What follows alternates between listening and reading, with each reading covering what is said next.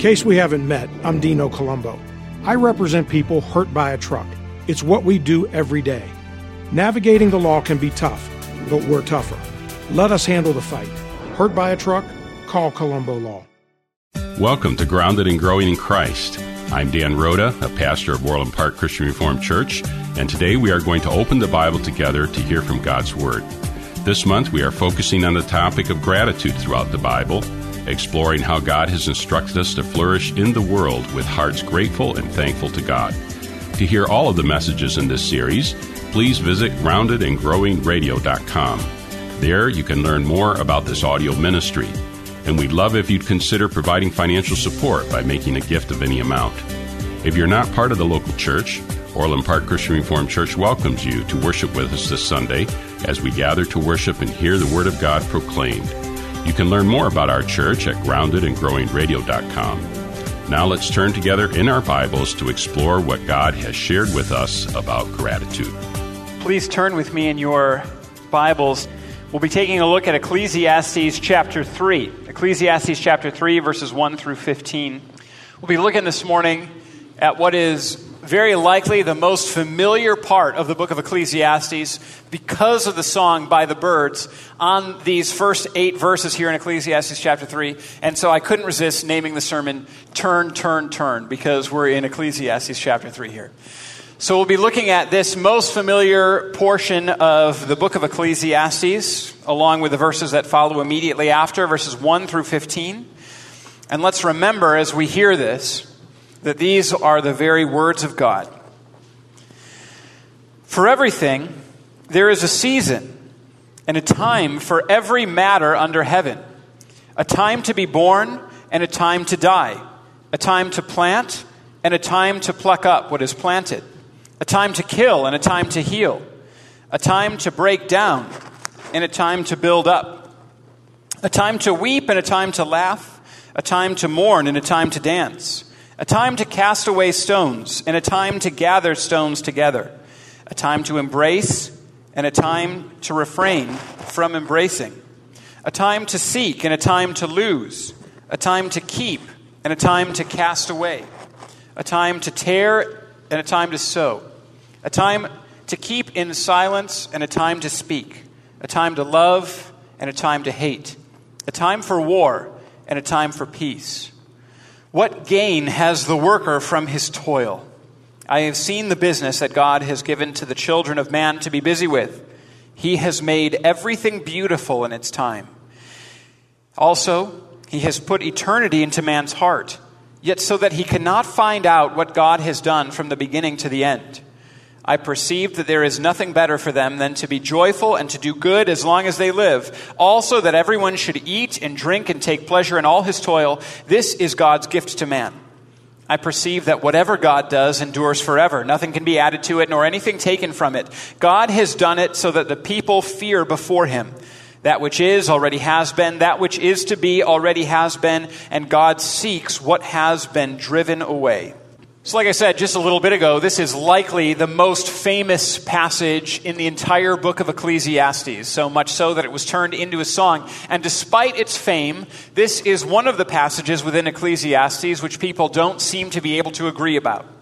Uh, some commentators, some bad, some good commentators, believe that this is a fatalistic statement that we are trapped in an endless reality where there's no gain to be had. There's never any growth, never any goal to any sort of thing. There's only the repeated reality of thing after thing after thing after thing, just one thing after another. Because of this, one quite old and, and quite theologically liberal commentary on this passage calls this section, eh, I'm quoting here, the hopelessness of struggle against an arbitrary God. That's the way they describe these portion, this portion of Scripture. And there's one relatively new and relatively conservative commentary that says that this is a passage wherein people, including the preacher himself, the one who's speaking here himself, must struggle with the depressing reality that they can't know God's purpose or understand the times, and therefore simply deal with the depression that results from that. But in reading this portion, is that the point here? Is the point the hopelessness of the struggle that we experience in life?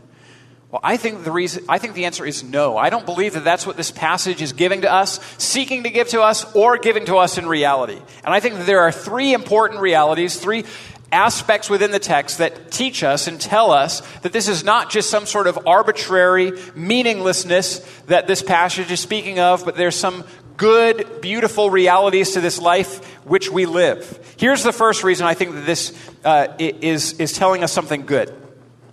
The first reason is that the poem here contained within the first eight verses of the chapter, the poem is really quite beautiful. There are a lot of aspects of this poem that, is, that are truly beautiful. The reality is that we live a long way from the context into which this was written, and yet we can still pick up some of the beauty that's contained here. And, and we see that in the fact that the Byrds were able to just sort of lift this out of Ecclesiastes, put it into a song, add turn, turn, turn. There you go. You got a beautiful song that people still know today. This is a beautiful poem. And I don't believe that, this, the preacher here, that Kohelet, that Solomon in Ecclesiastes here, I don't believe that the preacher is trying to create something beautiful to give to us a depressing reality. Here's the second reason that I think this is an encouraging portion of Scripture. The reason is this did you notice in reading this portion of Scripture that one word that we've heard over and over and over again in the book of Ecclesiastes didn't appear here? If you think you know what that word is, I want to just give you a little bit so that you can maybe try to figure it out. You can look in your Bible and see if you know what word is missing here in this portion of Scripture. And if you know, you should just maybe whisper it to the person next to you so you can see if you've got it right. I appreciate that you're doing this. You can, I won't know. Don't t- just tell me that you got it right but the other person will know. The word that's missing is vanity. I hope that you got it right. This is the first portion in the book of Ecclesiastes where the word vanity doesn't show up. The first time that we encounter a, a, portion of Scripture that the preacher talks about life where he doesn't say, This is all vanity, this is all mere breath, this is all inscrutable. This is the first time that a passage comes to us where the meaning of what is given to us is not said to be vain. And here's the third reason. The third reason that I think that what we've been given here is good, and that is that in verse 11, after having relayed that there is a time for everything under heaven, the preacher in Ecclesiastes says that God has made everything beautiful in its time. The passage itself says, after relaying and recounting the words in this portion of Scripture, that God has made all of these times beautiful. And so far from this being an arbitrary, hopeless struggle that's given to us, what the preacher here in Ecclesiastes 3 1 through 15 does is to tell us that life is beautiful, life is good, life contains meaning, and particularly so when we know God whose work is eternal and established. That's what we're going to be talking about here. And so let's work through each of the portions that are in front of us. The beginning here is for everything a season. That's the first point here of this message today for everything a season. That's the first eight verses, the most familiar part of the book of Ecclesiastes. Now, if we were to break this down, you likely notice that there are 14 phrases here in verses 1 through 8 a time to be born and a time to die, all the way to the very end where we're told there's a time for war and a time for peace. 14 total phrases. That's the number of completion in the Bible, the number 7 times 2. The other thing that takes place here is that each pair contains contrasting opposites. And according to one Old Testament scholar, Tremper Longman, this is a common figure of speech in Hebrew poetry. For all of you Hebrew poetry buffs, it's called a merism. But every time in Hebrew poetry where two opposites are put together, it's supposed to indicate completeness. So, this is a beautiful, well formulated poem that tells us of the completeness of life. And the point, according to Phil Ryken, is that there is a fittingness to what happens in this life ordained by God. It's well constructed, it's beautifully ordered, it tells us of the completeness of life, and it all speaks to us that there is a fittingness to life as it is ordained by God. Here's the meaning of the passage, if we're to try to understand it in language that might be a bit more contemporary. Everybody who is here has been born. And if the Lord tarries, everybody who is sitting here will someday die. There are times where you and I will plant without seeing any fruit, and there will be times where we harvest what's been growing. There are times when a demolition crew needs to come and knock down the walls which once made up the nurseries in the church building There's a time to build up and recreate the sanctuary so that it might be new and beautiful. There are times to weep when you've lost a loved one. And there are times to laugh when somebody that you care about shares a joke that just is so fitting with their personality. At times we mourn whenever we witness senseless tragedy. And at other times, it's only fitting for us to dance, particularly when we see a couple say, I do, and we celebrate. At times, the only fitting thing is to embrace. At other times, one must realize that if their intentions are wrong, the only thing that's appropriate is to refrain from embracing. Sometimes we continue to pursue, other times we let them walk away. In some instances, the best thing to do is to hold on to a special keepsake. At other times, we need to throw it away and move on. There are times when the right thing for us to do is to shut our mouth, especially if we don't know about the things that we're speaking of. And at other times, it'd be wrong not to speak up, particularly when there is injustice or wrongdoing, and to be silent would be to be complicit. There are times to love that which is good. There are times to express hatred of that which is evil. There are times when a good nation will need to go to war, and there are times when a good nation must pursue peace. But more than that, these 14 lines of Scripture paint for us a complex, a challenging, and a somehow viscerally beautiful picture of life. And that's confirmed for us in verse 11 he has made everything beautiful in its time. Today's message on Grounded and Growing in Christ will continue in just a moment. To learn more about Orland Park Christian Reformed Church, to listen to other messages from our audio ministry, or to make a financial gift of any amount, please visit groundedandgrowingradio.com. That's groundedandgrowingradio.com. This audio ministry is made possible by gifts from listeners like yourself and we greatly appreciate all those of you who continue to make it possible to share this work with listeners across Chicagoland. Now let's return to today's message on the topic of gratitude. The Catechism wants for believers, those who wrote it, want it for, for you and me to be joyful in the way that we live our lives. What must you know in order to live a life of both comfort and joy? And there are three answers that are given. First, you need to recognize that you are a sinner. Second, you need to realize that you have been set free and redeemed from every single part of your sin when you trust in Jesus Christ. And the third thing that we're told that we must know in order to live and die in joy and comfort is how we can thank God for saving and redeeming us. And how we can do that is by doing good, by following the commandments of God by listening to Him and, and, doing His will, by denying ourselves and taking up our cross and following after Jesus, by putting other people's needs before our own needs, in doing good, in denying self, in seeking to advance others rather than self, in there is one of the keys to joy. And so, do you want to enjoy life? Do you want to enjoy this brief and beautiful life that God has given to you? Well, be joyful and do good that's the first two. But don't neglect the next three that come to us from the preacher because we're told that these two are gifts from God food, drink, and enjoyment in work. Food, drink, and enjoyment of work. God has given to you the blessing of food. God has given to you the blessing of food. I've been thinking about it this week, and I think about this a lot.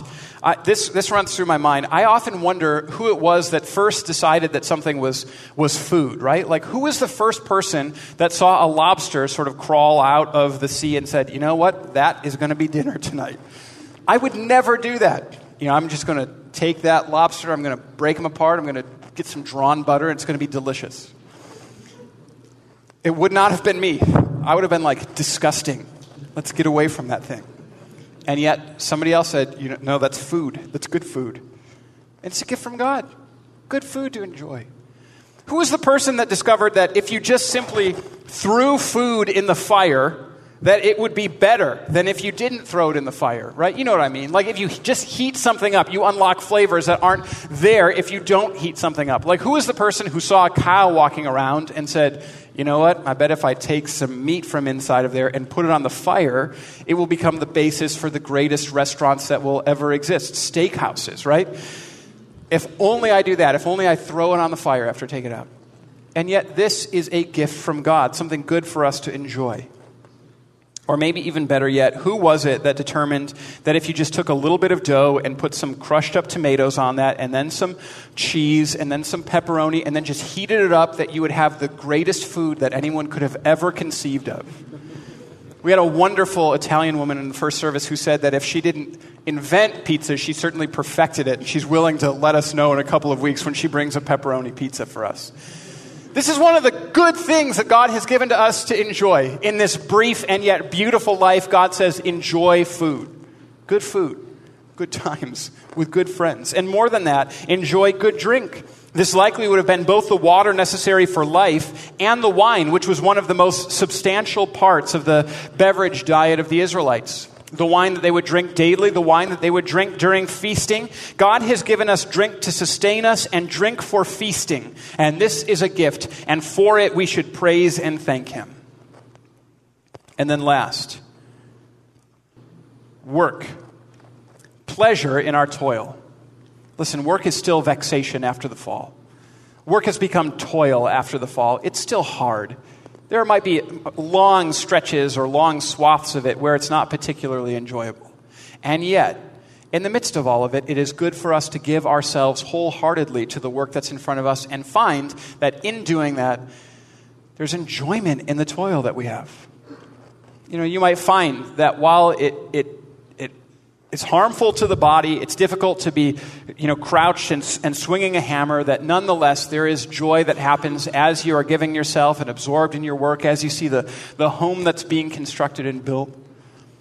You might realize that it is toil to be the teacher of a classroom and have a bunch of unruly students that you and you alone have to corral on so many days and yet you find that as they experience something new that there is great enjoyment in the toil that you have in front of you you might think, as you are working the night shift as a nurse and passing meds, I've been giving too many patients. My doctors are obstinate. My patients won't listen. This is nothing but toil. And yet, in the good that I'm doing, I can find real and true pleasure. Or you might find that your children are at that place in their life where they only know how to tear things apart and don't know how to put them back together. That the house is always a mess because your daughter knows now where the pots and pans are but doesn't know how to put them back. And yet, in the midst of all of that, there is great pleasure as you are raising your child. Great joy. God has given to us joy. Joy in the midst of toil. Pleasure in the toil that He's given us to do. And so be joyful. Do that which is good and righteous and holy. Eat and drink and enjoy your food and your beverage. And take pleasure in the work that the Lord has given you to do. This is a gift from God. In this brief and beautiful life, there's enjoyment and joy.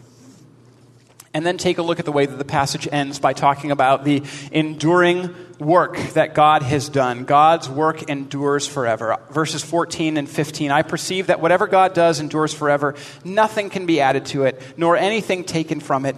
God has done it so that the people fear before him. That which is already has been, that which is to be already has been, and God seeks what has been driven away. So our work is temporary, right? It passes away. There's a time to be born and a time to die for all of us. There's a time to tear down because no work is established forever, a time to begin again, building once again. But the work that the Lord has done, the work that the Lord has done endures forever. We can't fathom what God has done from beginning to end, but we are given in this verse the perspective of the one who exists beyond the sun, right? We don't know how or why God operates as he has, but we know that God's work endures forever. It lasts forever. And that he even seeks what's been driven away, that which seems to have been so fleeting. He seeks after it to make it enduring and establish it there are three things I think that we can learn from this. First, God's work and God's work alone endures forever. God's work alone is firm and established. God's work alone cannot be added to because it is done and it is complete. And so, what that means, what that means is that if we want our work to be of lasting value or worth or import, we must know God and ask for Him to establish our work. If we want our work to be enduring, to mean something that is broader or bigger than just us, we must know God and ask Him to establish our work. The final verse of Psalm 90 is regularly resonating within my own heart and soul. Establish the work of our hands for us. Yes, establish the work of our hands. Psalm 90 was written by Moses, a man who knew of the fleeting and futile nature of work under the sun, and yet also knew that he served an enduring God who is able to establish work. If you want your work to be enduringly meaningful, you need to know the one whose, whose work is established and, and enduring and eternal. And you need to ask him, Lord, just establish the work that I'm doing. Make it to have eternal impact and import. Give me good and important work to do to your honor and glory. Take whatever meager things that I have done and establish them, we pray. Second, the fact that verse, verse 14 here talks about God's enduring work, it, it reminds us of the fleeting nature of our work, right? How temporary it is, everything that we do. And so, as we enjoy the things that God has given to us under the sun, those five things that we mentioned earlier, we realize, we realize that if we want to truly enjoy them, truly enjoy good food, good drink, good work, good joy, we must not enjoy them in and of themselves, but enjoy them as they point us to an eternal reality. Let me try to explain what it is that I mean. All of these things are good, but they are fleeting goods, right? But every one of those good things can point us to an enduring reality. I'm joyful now but I realize how flimsy my joy can be in this life. I realize how at times all I feel is, is sorrow or depression or, or darkness. I, I realize my own joy is flimsy. But I realize it's there. Well, let that joy point you to an everlasting and an eternal joy which waits us. As you do good, right, and, and realize the, again, fleeting nature of the good that we do in this life, how often we just think of ourselves and not of others? Well, let that, let thinking of that point you to the one who was good in every single way and succeeded in every single way that we failed. Let that point you to Jesus and to the eternal work that he has established, right? When you enjoy good food or good drink, let it point you to the eternal reality that the Lord promises us that He will eat and drink with us in His coming kingdom when we are with the Lord forever. Let those temporary joys in this life point you to eternal realities and be thankful. And third, God's work is eternal, it lasts forever. You know, Ephesians chapter 3 talks about how Christ Jesus realized the eternal purpose of the Father. Specifically, verse 11 says, This was according to the eternal purpose that he realized in Christ Jesus our Lord Ephesians chapter 3 talks about how the Lord's work has had a specific plan. God has always planned to redeem a people for himself. And if you're in Christ Jesus, you are a participant in that great and finished and eternal plan. It means that when Christ Jesus came and said, It is finished, he meant it. That there's no more that can be added to what Jesus has done. Everything's been accomplished. That work is eternal. It's established. And in this fleeting world, even as it's beautiful, we recognize that it's fleeting. There's been, there's been one act that's taken place on this globe which endures forever. It's the cross and the resurrection. And that when we are joined to Christ by faith, then our works begin, begin to be of eternal merit as well. Only when we, only when we commit ourselves to Him. The eternal work that's spoken of in Ecclesiastes chapter 3 that's, that's firm and established, it's, it was realized in Christ Jesus. And so we need to trust in Him. Trust in Jesus. Trust in the one who is con- in control of time. And as we began part of our time by talking about the fact that God is sovereign over all of our times, over the time to be born and the time to die and, and, all of the other times that happen within this, within this world and within this life, we recognize also that He is sovereign over the fact that, that Christ, in the fullness of time, will return again. That when time has been filled, Christ will return. And He will welcome us He will welcome us into His presence and the presence of the Father and this mortal life, which is beautiful and yet is still filled with death and sorrow and war and hate. It will be swallowed up with peace as we who trust in Jesus abide with Him forever. My prayer is that the Lord speaks to you through His Word, that we cultivate grateful hearts to Him and flourish in a world searching for the hope that we find only in Jesus. To hear more about gratitude, to learn about Orland Park Christian Reformed Church, or to support our work preaching the Bible on AM 1160 through this audio ministry, visit us today at groundedandgrowingradio.com. I'm Pastor Dan Rhoda, and on behalf of the Orland Park Christian Reformed Church, we want to thank you for your support and partnership in proclaiming the Bible here on AM 1160. If you're not part of a local church, Orland Park Christian Reformed Church welcomes you to worship with us this Sunday. You can find all the details online at groundedandgrowingradio.com. Thanks again for joining us, and until next time, may God bless you. Grounded and Growing in Christ can be heard weekdays at 2 p.m. on AM 1160. I'm Derek Buikema, pastor of Orland Park Christian Reformed Church. This month, we're focusing on the topic of gratitude throughout the Bible, exploring how God has instructed us to flourish in the world with hearts grateful and thankful to God. If you're not a part of a local church, Orland Park Christian Reformed Church welcomes you to worship with us this Sunday as we gather to worship and hear the Word of God proclaimed. You can learn more about our church at groundedandgrowingradio.com. There's never a good time for your furnace or air conditioner to stop working, but we're honored that for the past 100 years, Atlas Butler customers have relied on us the night before Thanksgiving, the day before their wedding, and even Christmas morning for fast, convenient service. Your trust means everything. Call today, get it fixed today. That's our pledge to you. Atlas Butler is at your service call.